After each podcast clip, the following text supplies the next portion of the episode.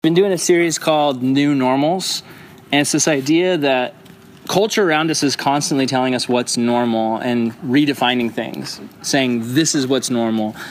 But for us, we know that God's word never changes. And so we need to see for the Lord, from Him, what's His new normal for us. And I think, like, I don't know if you guys realize this, but Christianity, at least in America, and definitely different parts of the world. At different times we used to be kind of on top in the sense of our religion was recognized. Um, there's a time in america where you know christianity was like the number one religion. Everyone went to church. Most people would say yes i am a christian.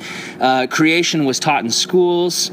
People prayed in schools. It was very normal to be a christian in america and it didn't actually cost you that much to be a christian in america but right now, we're living in probably what can be called a post Christian age. And what that means is we're in an age right now where I don't know if you guys have noticed this in your schools, but a lot of people, the way they act is they act in a way where they're kind of saying, we don't need God. God doesn't need to be a part of our life.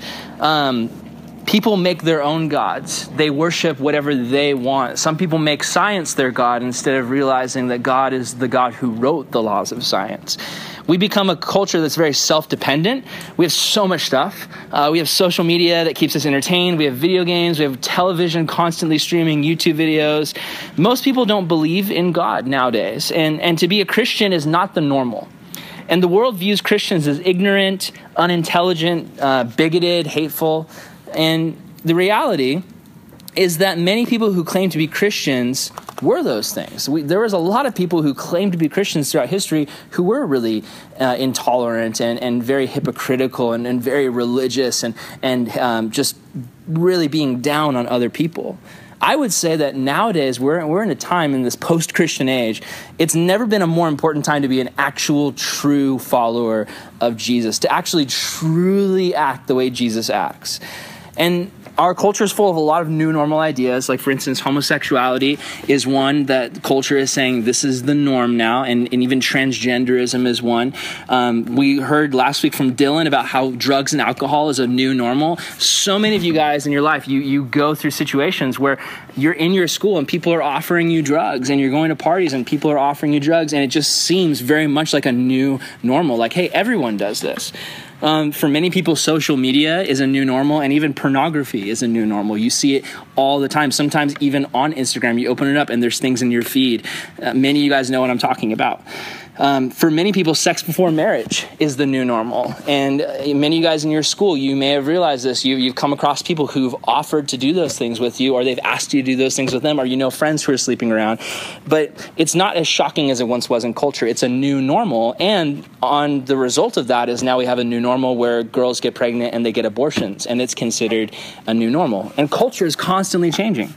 But God's word does not change. And that's why the early Christians, I'm talking about the 12 disciples and beyond, they were so passionate. They knew they had the words of life and they were willing to suffer and die. These guys were willing to be thrown to the lions. They were willing to have the police chasing them, kicking down their door, dragging their families away and throwing them into prison it wasn't just a hobby. It wasn't just a social club. It wasn't just a Wednesday night get together group around a fire. For the early Christians, it was Jesus is the way, the truth, and the life, and no one can come to God except through him. And without him, there is no life, there's only death. But over the past 2,000 years, there's been a shift, and there's a time when following Jesus was something that you lived for. It was the air that you breathed, it was the normal. But I believe now, as 21st century believers, there is a new normal, not just for non believers, but for Christians. And I think tonight, the focus of tonight's message for Christians, I want to talk about what's become the new normal for Christians. And that's what I call silent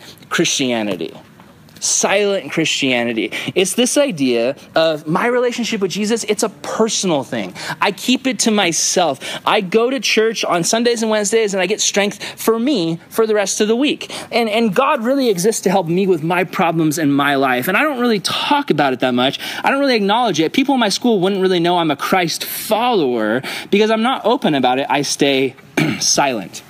It's silent Christianity. And the question I want to ask you guys tonight is that sort of Christianity right? Is this how Jesus meant us to live our faith? It's an important time. You guys need to know you're not the future church, guys. Like, you are not the future Christians of the world. You are the church of today. young people, you are the church of right now. It is an important time to be a follower of Jesus. In a world full of new normals, how do we not only survive but thrive in this crazy environment that we're in?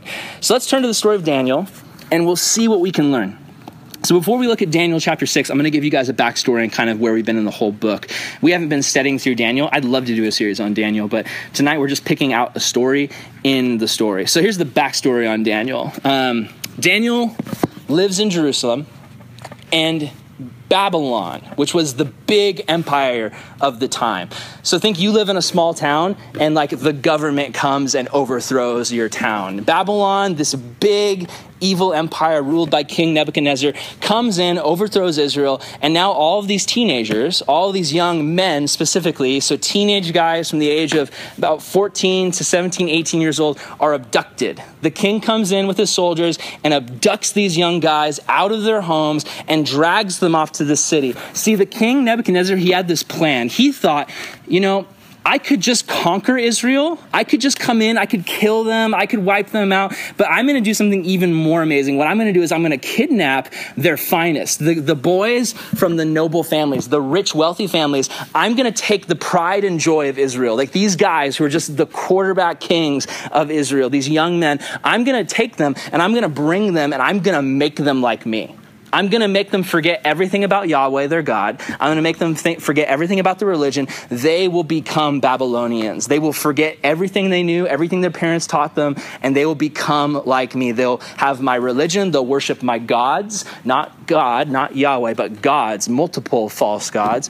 Um, they, will, they will act like me. They will talk like me. They'll have drunk parties like me. They will be like princes in my kingdom. In, in, in this way, it was this idea that he had to completely humiliate Israel Israel to bring in their young men and brainwash them and force them to be, become a part of Babylonian culture.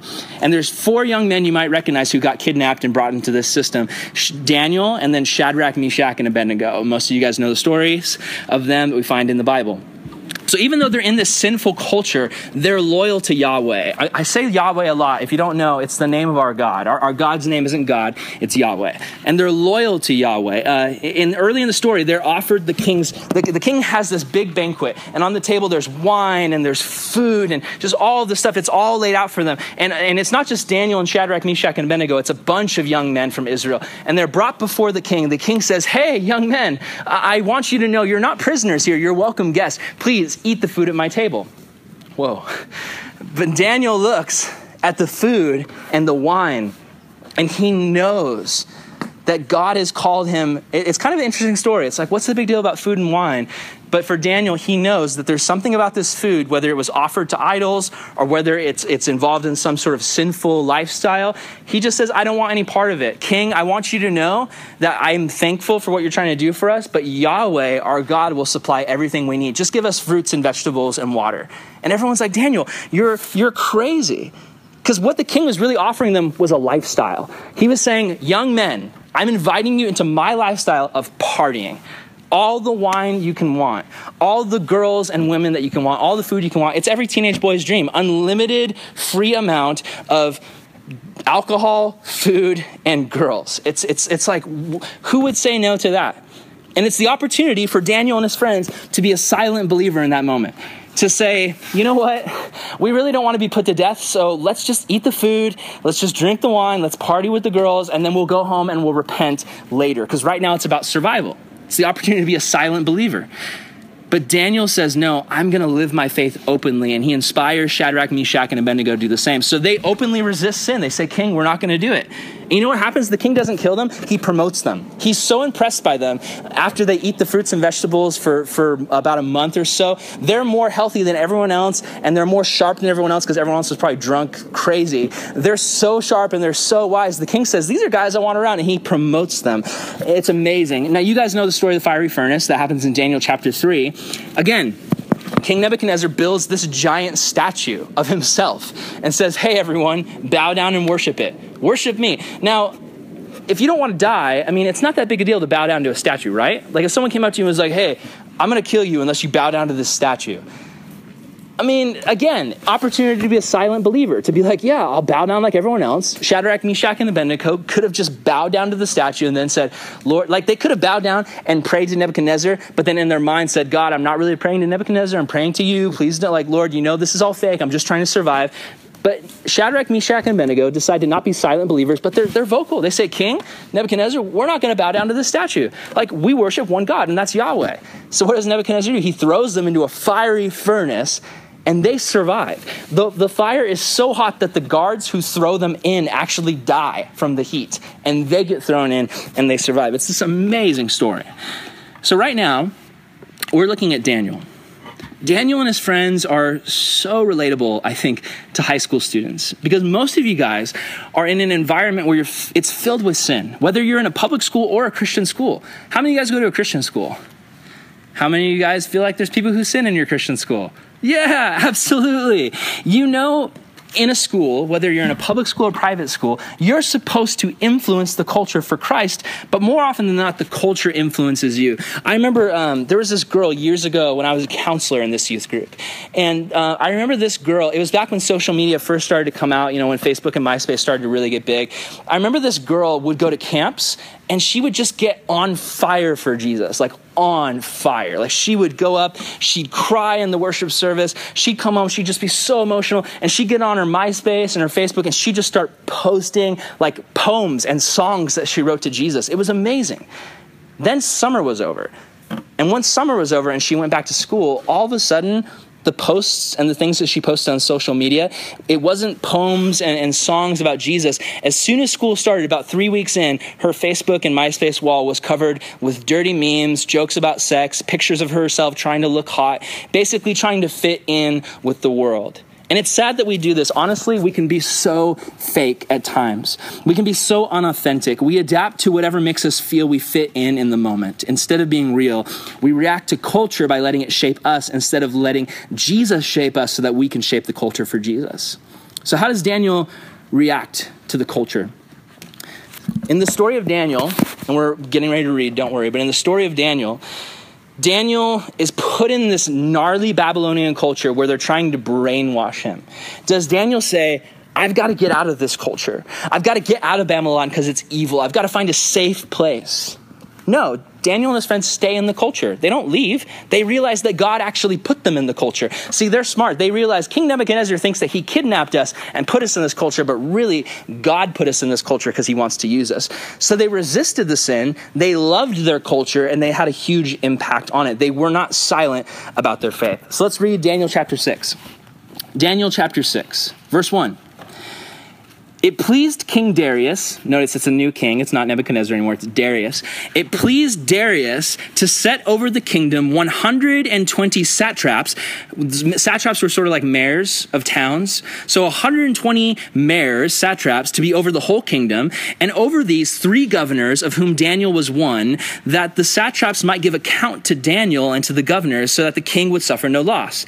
Then this Daniel distinguished himself above the governors and satraps because excellent spirit was in him, and the king gave thought of setting him over the whole realm. Here's the background 60 years later, from chapter 1 is where we find ourselves. So Daniel is a young man when he's captured. Now 60 years has passed. Daniel is around 80 years old. The Babylonian Empire had been conquered by the Medo Persians, and the new king Darius is now in charge he is setting up his government, and Daniel, this, this young boy who's now in his 80s, this Jewish captive, has been so good at his job as being a royal advisor. Uh, he's, he's around all these guys who are considered magicians and fortune tellers, but they're always telling the fortunes wrong. They're never getting it right because they don't have any real power.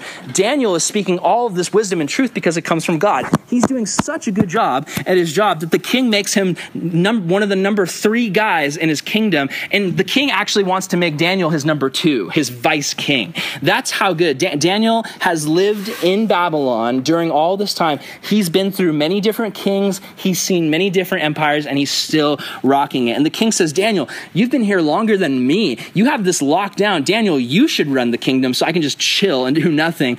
And obviously, this made people jealous of Daniel. So look at verse 4.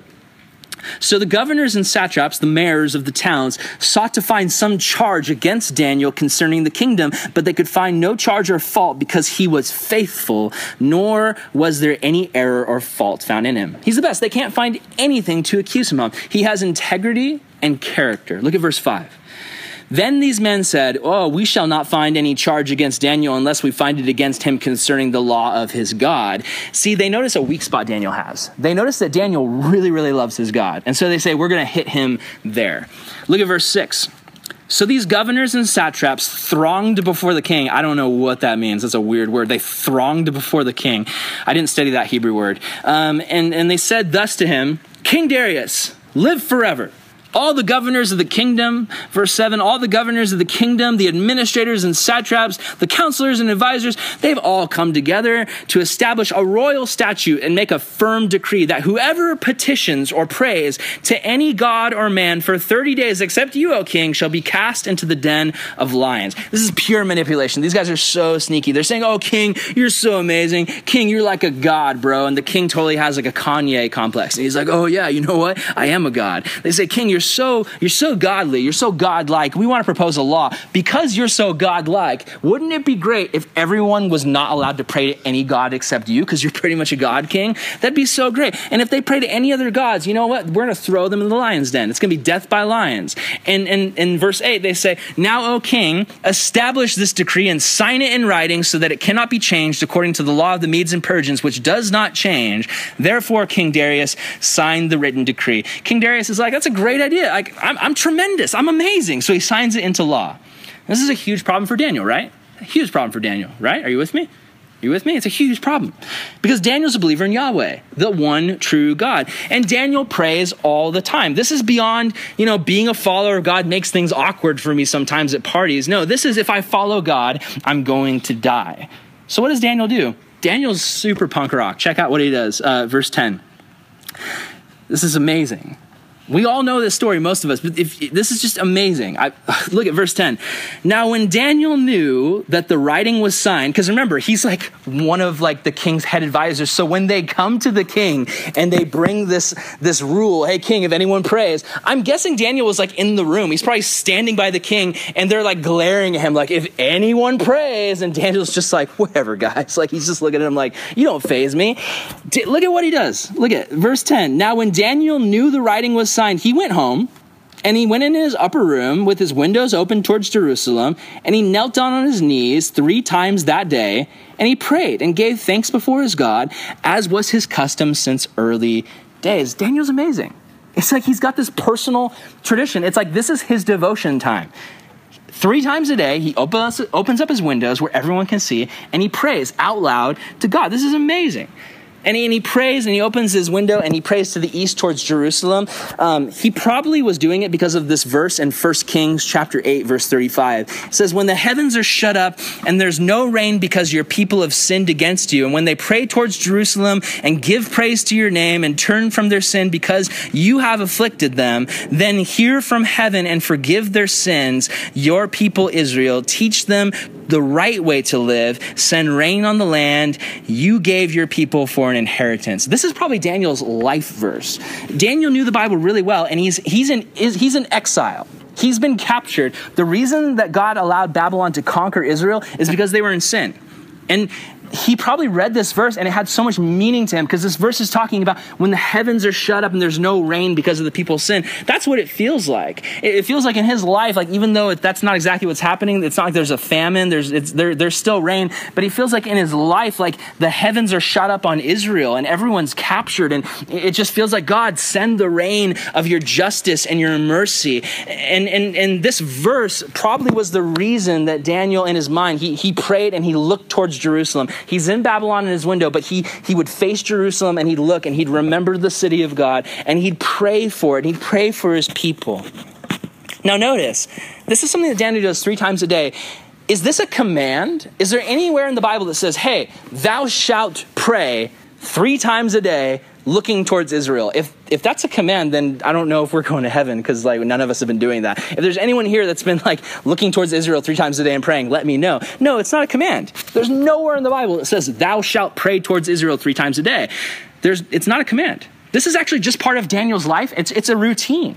It was a personal tradition he had set to take time out of his day to honor God and to ask for help. And this tradition was very important to him. This story is not about a sin that Daniel won't commit. It's about a practice he won't stop. It's about something that was so important to him, he was willing to die for it. And it, seriously, like seriously, are you are you with me? Track with me here. Daniel is in the room when they say anyone caught praying publicly will be thrown into the lion's den. Dude's like 80 years old. Like, I don't want to be 80 years old in a lion's den. I don't want to be 27 years old in a lion's den. It sounds terrible. Wouldn't it have been so easy for him to take a month off of like praying by the window? Right?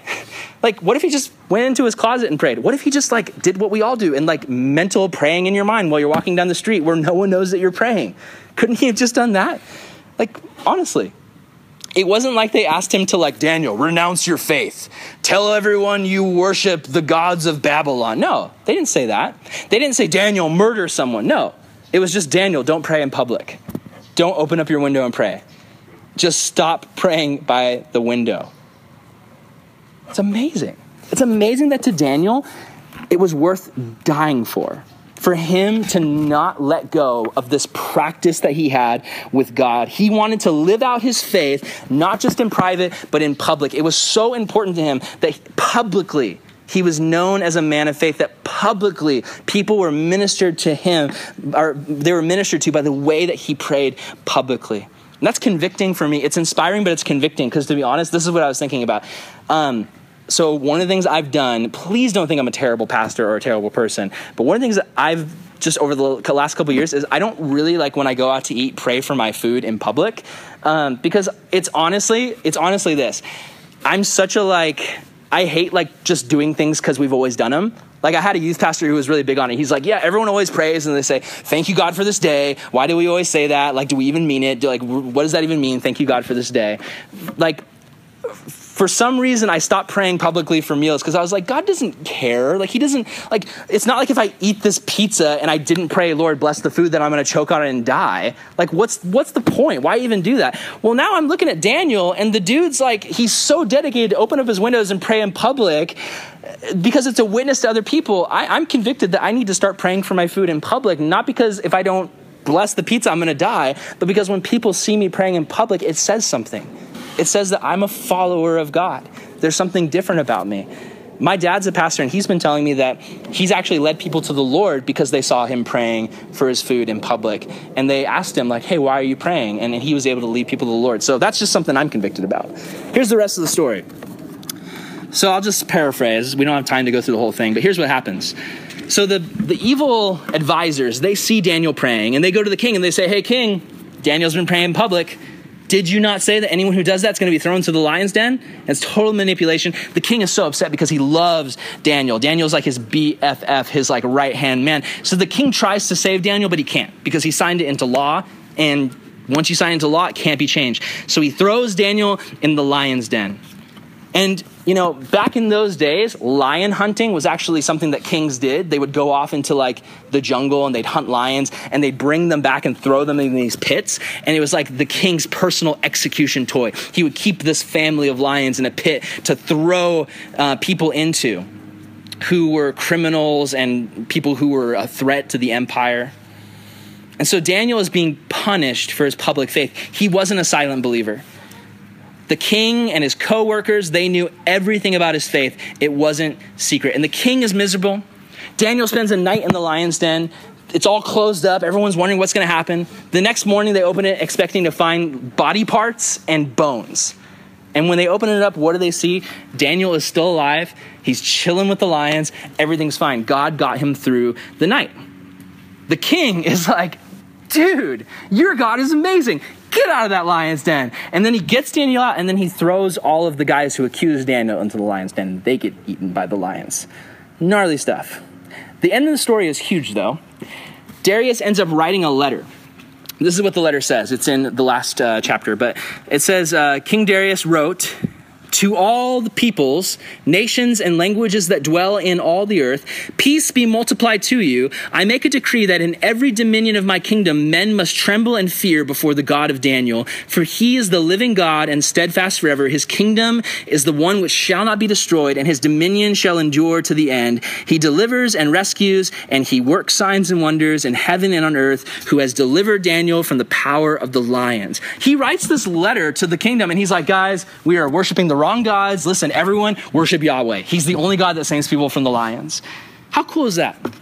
Daniel's influence changes a nation. Daniel's influence of, like, what did he do? Did he go around, like, shouting from the rooftops, like, hey, follow Yahweh? No, he was faithful and he just prayed by his window and he changes the nation.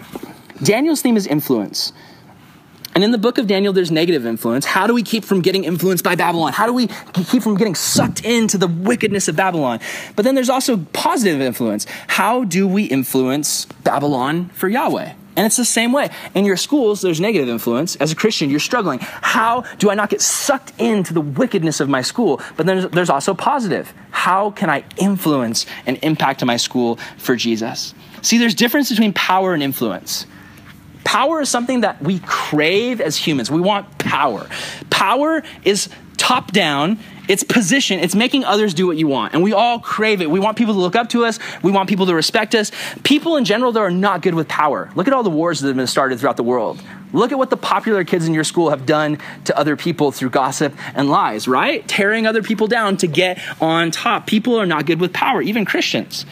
Influence is different than power. Influence is not top down, it's center out. It's based on person and not position. It's not to force people, but to convince them. To influence someone is to enlist them to join a cause from their own free will, not to force them into it. And Christianity, guys, I really think a key thing for young people, please listen, I think a key thing for not just young people, all Christians, is we need to stop seeing Christianity as a religion and we need to see it more as a cause and a relationship. Christianity is absolutely a cause. The cause started back when Adam and Eve sinned in the garden and the world broke. The cause of God from that moment on has been to rescue people and bring them into the family of God and give them forgiveness for their sins and hope for the future and hope for heaven and friendship and connection with God. And there's so many people out there who don't have that. And the cause of Christianity is we've been saved. Thank goodness. Let's not just sit around and do nothing with it, but let's go out and let's bring other people into the family of God. Let's invite people into the story. And we miss out on it because we think it's a religion and we think it's about these rules that we don't keep and, and going to church this many times a week and or else we're not a good Christian. I, I was just talking to a lady at my church um, who was up at the front desk, just sweetest old lady, but she was telling me about her young granddaughter and how she's not walking with Jesus. And I'm like, really? Like, she's not a Christian? she's like, oh, well, you know, she is a Christian. And I'm like, well, what makes you think she's not walking with Jesus? And she's like, well, I asked her the other day, do you read your Bible and pray every day? And she said, no. And I was like, honestly, some days I don't read my Bible. Like, some days I don't have a long prayer session. But you know what? I am a part of the cause of Jesus Christ. I am in a relationship with Jesus Christ. And so, even though I don't every single day at a certain specific time get up and read my Bible, every day I'm in communication with God. Every day I'm talking to Him, and there's so many days throughout the week where I am reading my Bible and I am listening to the Holy Spirit. God, what do you want me to do today? There's so many days where I have a really busy day and I don't do that, but I'm still talking to God and I'm thanking Him. And then there's other days where like the whole day is just me in connection with God and doing His His work, and it, it fluctuates. But it, it, that's what a relationship looks like. If Christianity is just make sure you read your Bible and pray every single day, or you're not a good Christian, which honestly is exactly how I felt growing up. I felt like if I didn't read my Bible and pray every single day, I just wasn't a good Christian. That's what the adults in my life told me I had to do to be a good Christian. So I just spent my whole life really feeling like I wasn't a good Christian because I, I, I, just I didn't realize it wasn't about religion. It was about a relationship and a cause. And now for me that I feel like in my heart that I, Jesus loves me so much and he wants this deep relationship with me. The reason I read my Bible a ton is because I want a deeper relationship with Jesus, not because some adult is saying, hey, you better do this or I'm going to give you the stink eye. The reason that I want to tell people about Jesus, the reason that I want to share the gospel is because I realize that God created me to be a part of something bigger than myself to be a part of a cause that goes back to the beginning of history that is so much bigger than getting a house and a boat and a big bank account and having a couple kids and retiring on a beach and collecting she- seashells by the seashore. You know what I'm saying? We're called to a cause and a relationship. It's so much more than just read your Bible and pray every day. I want I, I would love to read my Bible and pray every day. I'd love to be super disciplined in the morning, like some people. I, I, I actually want that, but the reason I want it is not because it's religious, it's because I just want to be closer to Jesus. So, anyway, moving on from that, leaders have influence. Artists, rappers, dancers, celebrities, you guys can probably think of right now someone who influences you. You're probably subscribed to their YouTube channel or following their Instagram account. Martin Luther King Jr. had a lot of influence. Influence is what we are after as Christians, not power. As followers of Jesus, we're out to influence. We're called to influence others to join the story of Yahweh and Jesus Christ. But very few of us get to influence big big C culture. You know what I'm talking about? Like like culture where like everyone's talking about you. Like you know those guys who are like, "Dang, Daniel." You know, we're talking about Daniel. those guys influenced big C culture. Like they were on Ellen. You know what I mean? Like everyone knew about them. Um, many of us aren't going to go that far. We're not going to influence big culture. But you know what? We all get to influence the culture around us. All of us have a sphere of influence. Most of us have a really small sphere of influence. You know, maybe you've got uh, five or six people that you know that you directly impact every day, maybe smaller. Some of you guys have bigger spheres of influence. Some of you guys are captains of sports teams. Some of you guys are on the school ASB leadership at your school. Some people have huge influences. I was talking to this guy named Deuce Galvin. Um, he is from Lompoc. He's a buddy of mine that I grew up in, and he is a photographer who's really good at editing his Instagram photos, and he gets just thousands and thousands of followers. And people just hang on his every word, everything he posts. He'll, he'll say, like, hey, tag someone that you care about. And like people are just like thousands of people tagging. It's so cool to watch what he does. And the awesome thing is, this guy doesn't just use his influence for his own popularity, but he goes on and he actually shares about the Lord. And he, not every single post, but like, you know, every fifth or sixth post, he'll say something about Jesus. And I can see in the comments, people are like, whoa, like, you're so cool. And you follow Jesus? Like, tell me more about this. It's so cool. We all have a sphere of influence. And if we as a youth group want to have influence, we need you guys, you guys, to start living in to your identity and your calling. Your identity is you are children, chosen children of King Jesus, and your calling is he has called you, not just me, Pastor Aaron. He is calling you, ninth grader, 10th grader, 11th grader, 12th grader, guy or girl going off to college in a few months. God has called you to be a minister of the gospel of Jesus Christ. Not just coming each week asking, you know, how can God help me with what I'm going through? That's a part of it. We come to church saying, hey, God, I need help. But we need to also come and say, God, how can I help you with what you're doing? How can I be a part of your story? Not asking you to make my story better. How can I be a part of your story? Guys, some of you guys need to just go for it. Some of you guys need to just go for it. Some of you guys need to start Bible studies at your school. But there's already a few. Start another one. There's people out there who won't go to that one, but they'll go to yours if you start it. I remember I went to a Christian school that had a Bible class every single day, and God told me at Calvary Christian School to start a Bible study.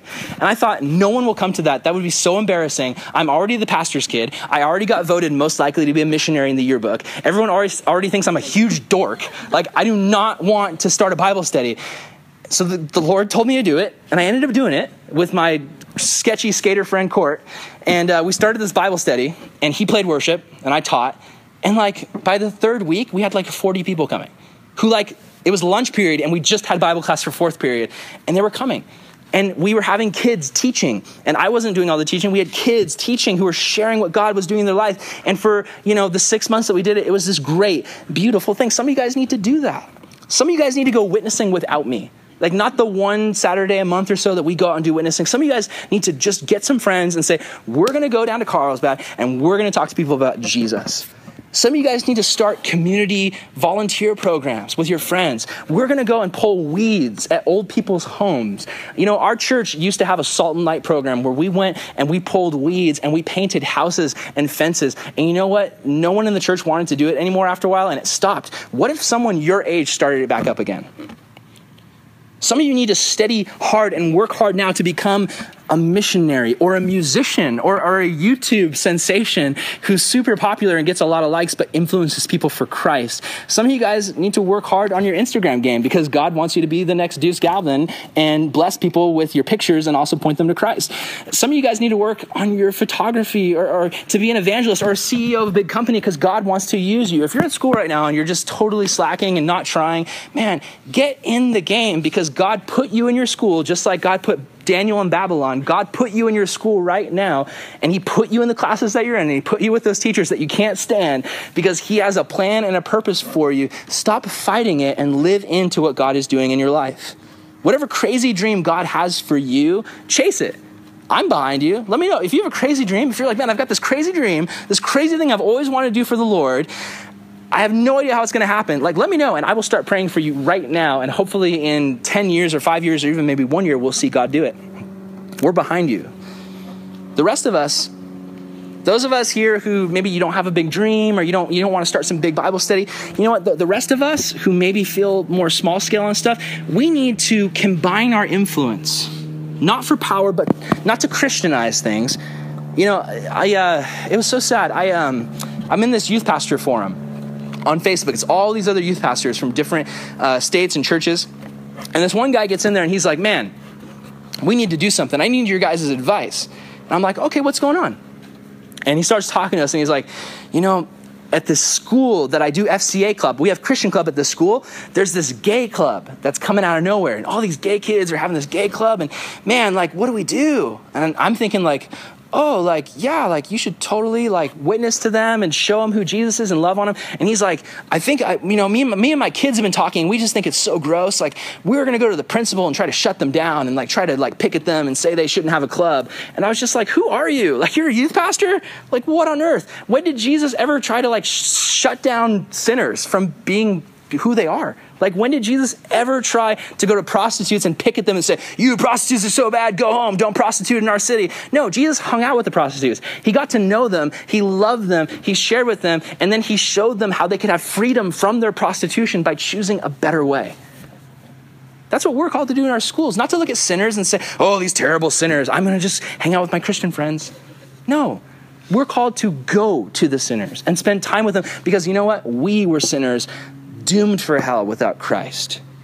We should never look down on someone else for their sin, but always love people into the kingdom. We're called to be a witness in our sphere of influence. The world needs a witness. And we witness by introducing people to God. So there's two parts of being a good witness. One is how you live your life, and the other is your words. So let's look at really quick your life. Let's focus on your life, how you live your life. Daniel's life is a great example. Dan- Daniel had three things that I want you guys to hold on to tonight. He had excellence, character, and faithfulness. He had excellence.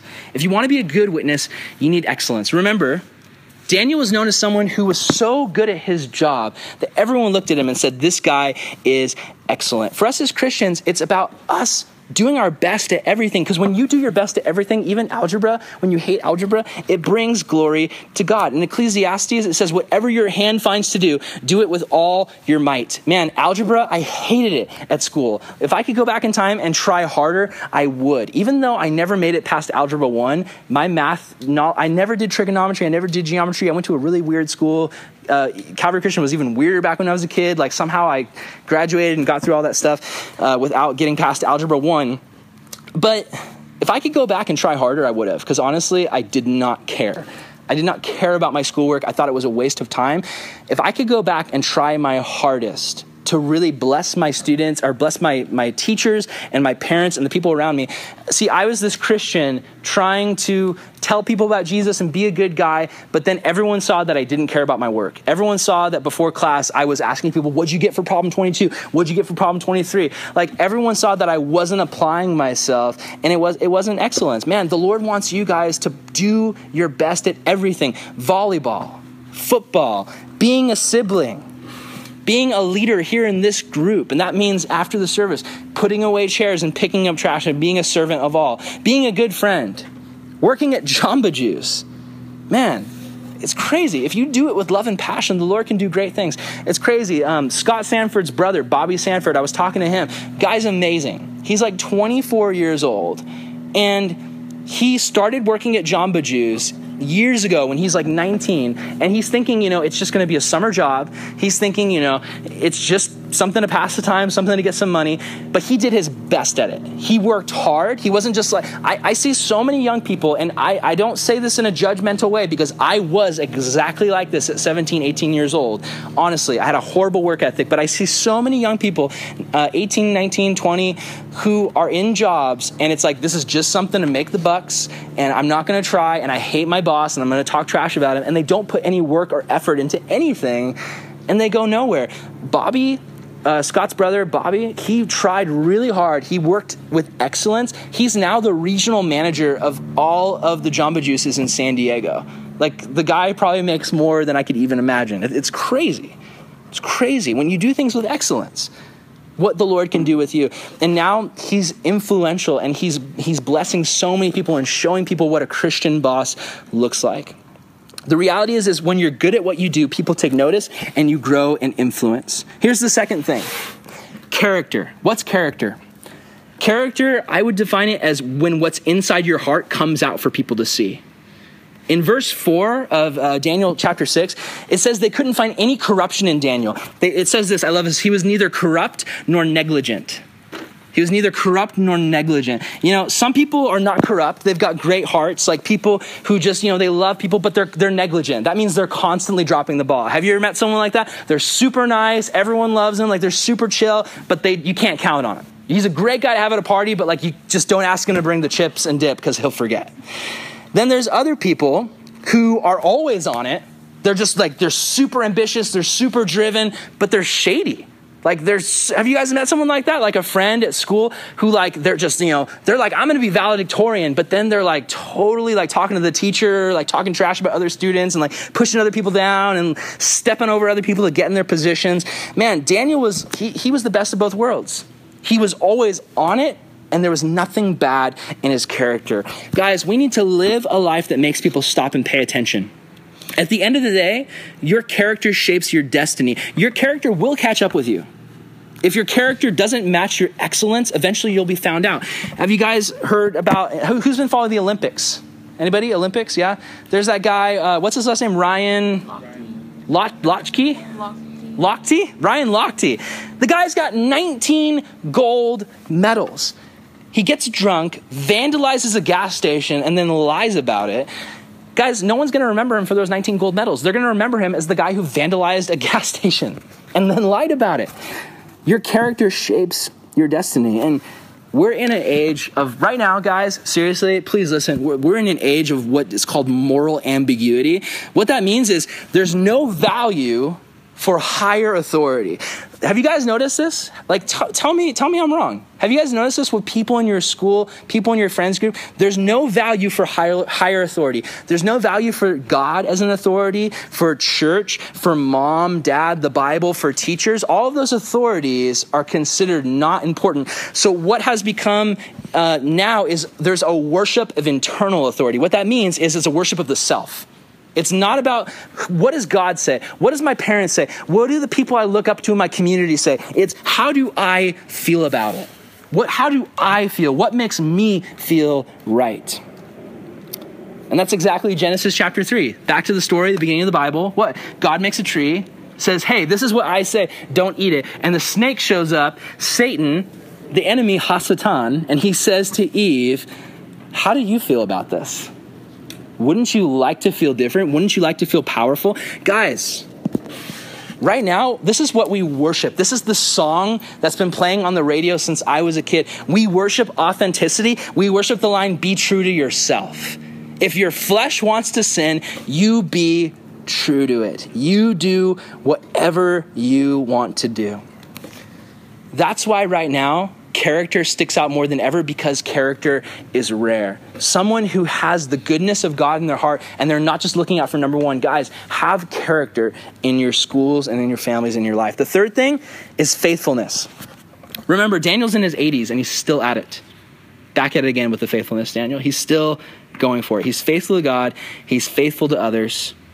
Guys, if you want to have influence, you need to be faithful. Our generation doesn't like faithfulness. I, am a millennial. You guys are millennials. My, you guys are. I'm in your generation. I'm one of the old guys in your generation. You guys are at the lower end. We're millennials. Our generation doesn't like faithfulness because faithfulness takes a long time. We're the generation of the microwave, TV on demand, streaming whatever you want. I would never go to a blockbuster or a Hollywood video. I go on Netflix and I try to watch what I want. If I don't have it there, I go to Hulu. And if it's not there, I go to YouTube. We, we want it on demand. We want it right now. We don't want ads. We want it right now. Instagram, instantaneous grams. I don't know. Um, we want it now. I love Amazon Prime. Oh my goodness, guys, I order so many things on Amazon Prime that I could just drive five minutes to the store to get. And it shows up on my doorstep in a package, and all I had to do was click a button. So I'm with you. I get it, but guys, listen. Technology has given us the world at our fingertips, but technology will never be able to speed up character. Technology will never be able to speed up your relationship with the Lord. You'll never find an app that will make you a better follower of Jesus just by using it. No, it takes a lifetime of deliberate faithfulness. It takes waking up in the morning and saying, I know I was born into a Christian home, I know I'm a part of a Christian family, but today am I going to follow Jesus. It takes seeing your relationship with God not as a chore, but as a privilege, something you're excited about. We need to be faithful. So, final part of the message, we need to talk about it's not just about our life, how we live, it's about our words, what we say. Daniel was a witness. We're called to be a witness. Witness is a weird word. Please track with me, okay? Please track with me. Witness is a weird word, but what it means is we connect people with God. We show people who God is. So here's what it meant for Daniel to be a witness to Yahweh. He didn't have a bullhorn, he didn't have a sick tattoo, he didn't have a social media hashtag. Daniel publicly put himself out there and just said, I'm a follower of Yahweh. Right from the start. He gets brought into Babylon. What does he do? He refuses to eat the king's food and drink his wine. He says, King, the reason I'm doing this is because I follow Yahweh. He prays openly and publicly. He tells the king about God. The king brings him in to interpret a dream. And Daniel says, Let me tell you what God says about this dream. Daniel's just nonstop Yahweh, Yahweh, Yahweh. He's talking about God. It's a part of his normal conversation. Everyone knew. What about you? What about me? Does everyone know that we're followers of Jesus? And sure, you guys all know I'm a follower of Jesus because I sit here and talk to you guys every week about it. But what about my neighbors and friends? What about this guy named Tony who works at Albertsons that I see every single time I go there? He's, he's the cashier I always go to, a guy with spiked hair and glasses named Tony. Does he know I'm a follower of Jesus? I'll tell you right now, he doesn't because I've never told him. And now I'm convicted that I need to. Is it common knowledge? Does your teacher know that you're a follower of Jesus? Does your boss, if you work, know? Does the girl you sit next to in class know? Do your teammates know? Does your extended family know? And you might say, like, well, I go to a Christian school. Some of you guys, I go to a Christian school, so of course everyone knows. You know what? Honestly, big whoop. I can't tell you how many kids I know who went to a Christian school called Calvary Christian School, and now they are not walking with Jesus at all. And looking back, I should have noticed the warning signs that they never were walking with him in the first place. They went to school because their parents made them. They kind of tried to get through Bible class, but they never made the decision that they were going to follow Jesus. Not just to ask Jesus to save them, but to follow Jesus. I'm not asking if people know you are a Christian. I'm asking, do they know that you're a follower of Christ? We were called to be not just believers, but disciples. Our generation has lost a passion for evangelism. Because evangelism, I mean, that's kind of like, that's a weird old school world or word, right? Evangelism, what does it mean? It means to preach the good what? The good news. It's the Great Commission. It's an essential part of being a follower of Jesus is to preach the good news. You tell others about the Jesus story and you invite them to be a part of it. Here's two reasons that we've lost this passion for evangelism. One, Again, we're post Christian. What does that mean? People don't want anything to do with public faith. People say this. They're like, believe whatever you want. I don't care what you believe. But you can believe in unicorns for all I care, but keep it to yourself. Don't drag it into the classroom. Don't drag it into the workplace. Keep it private. Uh, overwhelming social pressure to just shut up. Maybe you feel that. Just, just go to church, keep it to yourself. And here's another reason why we don't evangelize. A lot of old ways of telling people about Jesus just don't work anymore. Like that classic evangelism event of like a big concert with some Christian band that no one's heard of, and like 95% of the people who come are already saved. Like that used to work. Like when me and Dylan were kids, like they'd do these big concerts and like people would come.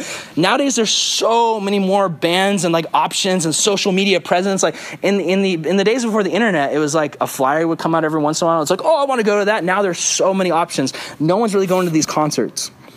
Another one was door to door evangelism. Did you guys know back in the 70s? Um, so, like in the 70s, churches would have these like fill out cards if you're a new person to the church fill out this information and then the next morning like the pastors from the church would show up to people's houses monday morning suit and tie with coffee and say hey can i talk to you about jesus can you imagine if like after church, me and Dylan showed up at your front door wearing suits and we had some like Stumptown coffee and we're like, hey, you want to talk about Jesus? You'd be like, I'm calling the police. Get off my lawn. It just, it just doesn't work anymore. The world has changed and there's so many cheesy, lame stuff. Like, have you guys ever seen that one uh, tract where it's like it's like oh sweet a hundred dollar bill. And then you open it up and it's like what would happen if you died right now? And you're like dang it. Wish i was dead right now. This is terrible.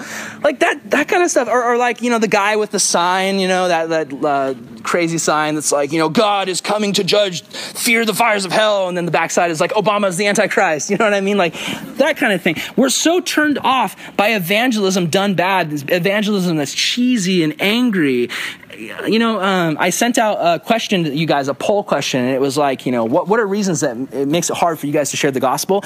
The number one answer was the gospel is not really a normal topic. topic. It would be awkward. Sharing the gospel would just be awkward. That would be so awkward. And then here's another one. Um, this got two votes, so 10% of the vote. Um, I think people can believe what they want to. I don't want to impose my beliefs on other people. So we see, we see bad witnessing and we like throw the baby out with the bathwater.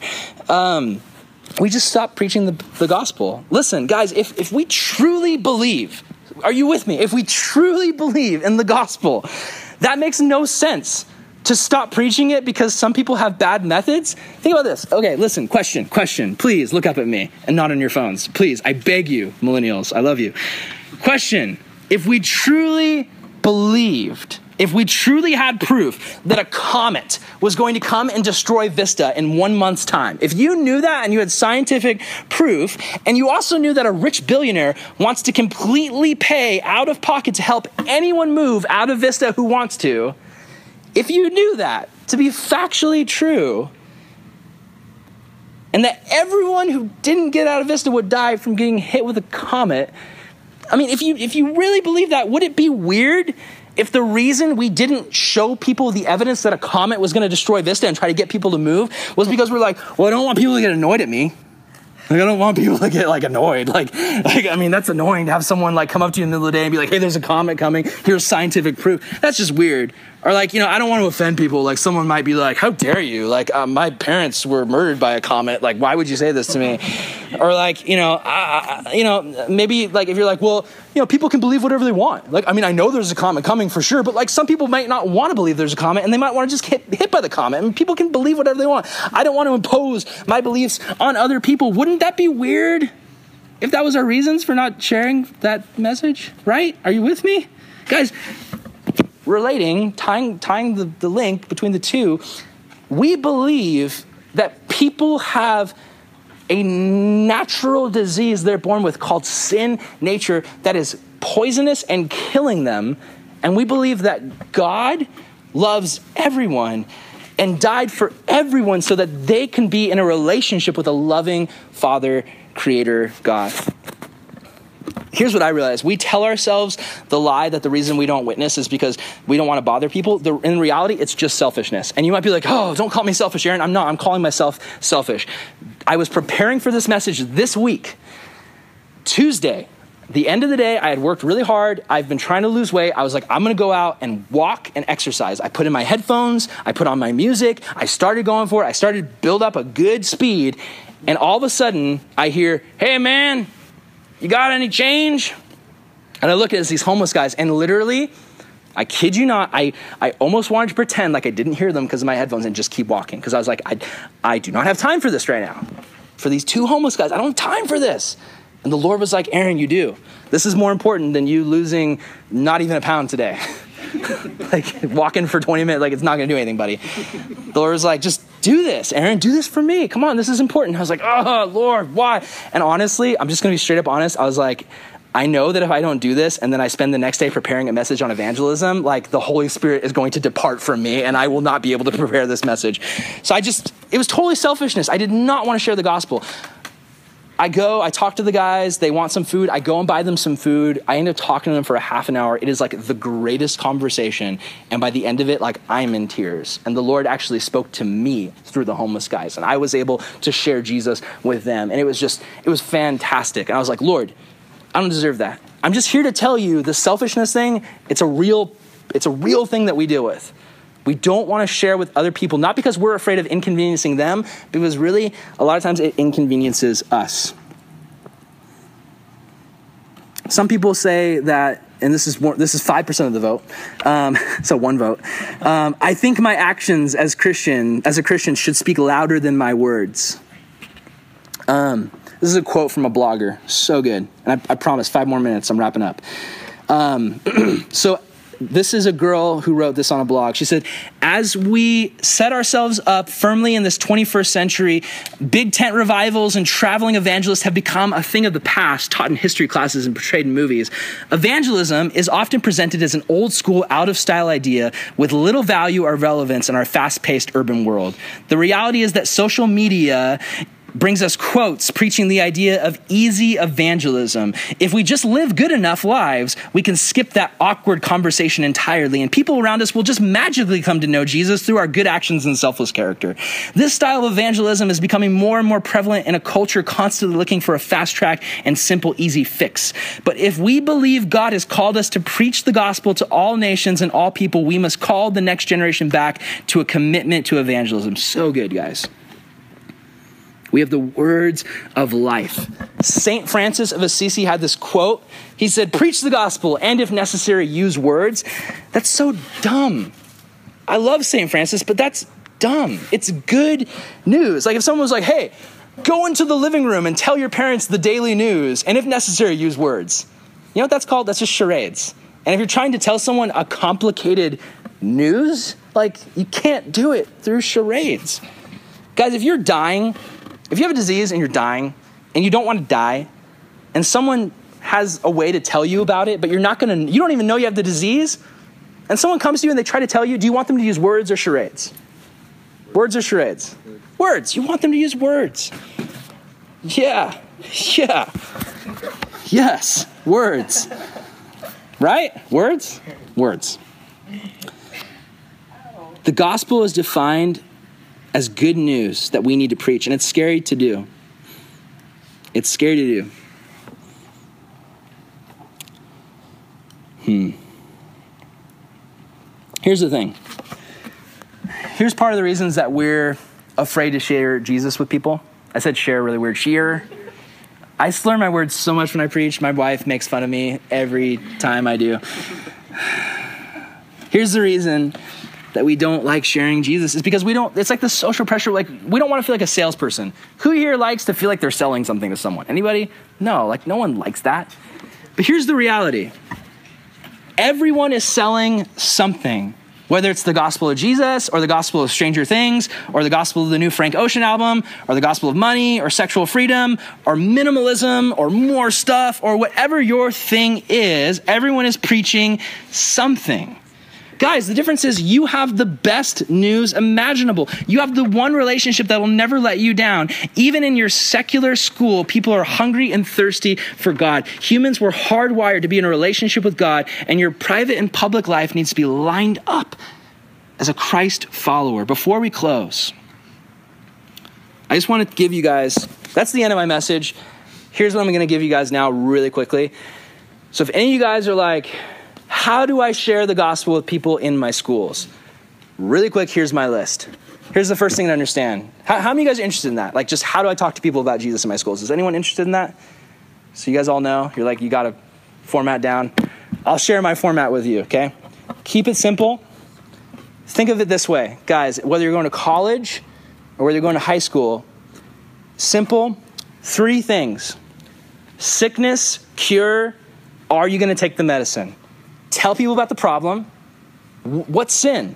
Tell them about your own sin. Don't go up to people and say, hey, I noticed you're in sin. Hey, I noticed you're gay. Hey, I noticed you're sleeping with your girlfriend. Like, don't, don't go up to people and say that. Go up and like tell them about how sin has impacted your life. Tell them about your struggle with sin, and they're gonna relate. They're gonna be like, yeah, I, I sin too. Then tell them about the cure. The sickness is sin, the cure is Jesus. Tell them what Jesus did. Tell them who Jesus is. Explain it in your own words. Just tell them about Jesus, and then you have to ask them, what are you going to do? What are you going to do? Do you want to receive Jesus? Man, one time we were down in Encinitas and I was sharing with, um, I had four high school kids with me. We're sharing with like these eight surfers and we're telling them about the sin, we're telling about Jesus, and then I almost walked away and was like, okay, I'm done. And the Lord was like, you have to ask them, do you want to receive Jesus? Do you want Jesus? And I was like, that's so awkward. Like, it's awkward enough to tell them about Jesus. But I went for it and I said, do you guys want to receive Jesus? And like all eight of those surfers were like, yeah, bruh. Yeah, yes, we did. Yeah. And then there was this guy in a van, another server, who like gets out of his door and he's like, hey, I couldn't help it over here. Can I receive Jesus too? I'm shirtless. Is that okay, bruh? And then we prayed and we were like doing the sinner's prayer and like all these guys are praying to receive Jesus. And we're like, Lord, save me. I need your help. Please come in my life. And they're repeating. And I'm like, in your name, amen. And the one guy was like, Steve, amen. Yeah. Okay. So Here's a couple ways, really quick. I promise. I'm so sorry I'm taking up your small group time. Um, really quick. Different ways you can share the gospel. First way, way zero, is pray. Why is it way zero or way zero? Because you start with it. Like, don't do anything before you pray. Way number one, direct approach. Super scary. It works though. Go up to people and just be like, hey, have you ever heard the good news? What the heck is the good news? Share it with them. Seriously, people have gotten saved in this youth group from people in our group going out and sharing the good news that way. So don't knock it. Way number two, look for the hurting people. Think seriously, look for the hurting people. Lonely kid at the lunch table. That's Jesus style. Looking for the people who are hurting. The kid who doesn't have any friends, the kid who's unpopular, go to him, love them, be their friend, build relationship, let the love open the door. That's a Pete Townshend song. Um, number three, intentional team evangelism. I don't know if any of you guys have ever done this. When I was in high school, I never did this. Someone should do this and tell me if it works because it would be amazing. Okay? Team up with other people in your school who are Christians.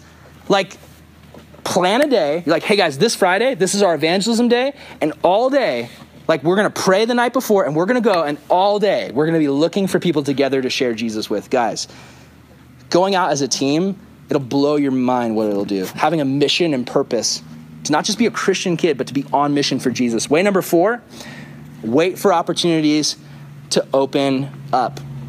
Here's what this means it means as you're going through your day at your school, be praying and saying, God, if there's anyone you have for me today, if there's anyone you want me to share with, if there's anyone you want me to speak with, send them to me, Lord. I cannot tell you how many people, when I've had the patience to do that, just to spend the day asking God, if you have someone, send them to me. There's been times God has sent someone to me on that day where, like, literally by the end of the discussion, we're both like crying because, like, somehow it was the perfect conversation that was supposed to happen. And everything they were going through, God gave me everything to say to them that spoke to them about exactly what they're going through, and then they get saved. Guys, you can do that in your schools. And fifth, finally, is invite. Invite people to come to something we do. Invite people to come to a beach bonfire, home fellowship, Sunday, Wednesday. Invite somebody. Just and say, hey, I want you to come hang out with my group. And see what God does. Or even if you don't want to invite them to church, invite them to a hangout or a party where it's a group of friends who love Jesus and talk to your group of friends ahead of time and say, hey guys, I'm inviting my friend. She or he doesn't know Jesus. Let's be the best example to them. Let's show them what the love of Jesus looks like. So that's all I got. Let's pray. We'll do small groups. Lord, we love you. Thank you, God, that you have called us to be a witness. Thank you, God, for the story of Daniel. And thank you, God, that we can be a light like Daniel in a dark place. Thank you that we don't have to let the culture of our school, our college, our job overtake us. We don't have to become like them. God, but we also don't have to completely just eschew them and say we don't want anything to do with them. God, you've called us to be in the culture of our work, our school, our college. You've called us to be in the culture so that we can be a light not a stuck up religious person who doesn't hang out with the sinners. No, God, you called us to be the friends of sinners, to love the sinners, and to show the sinners what the kingdom of God looks like. God, I pray for these people here. You'd send them out as missionaries this year to do great things for you. And as we break up in groups, God, I pray that you bless our time. We love you. In your name, amen.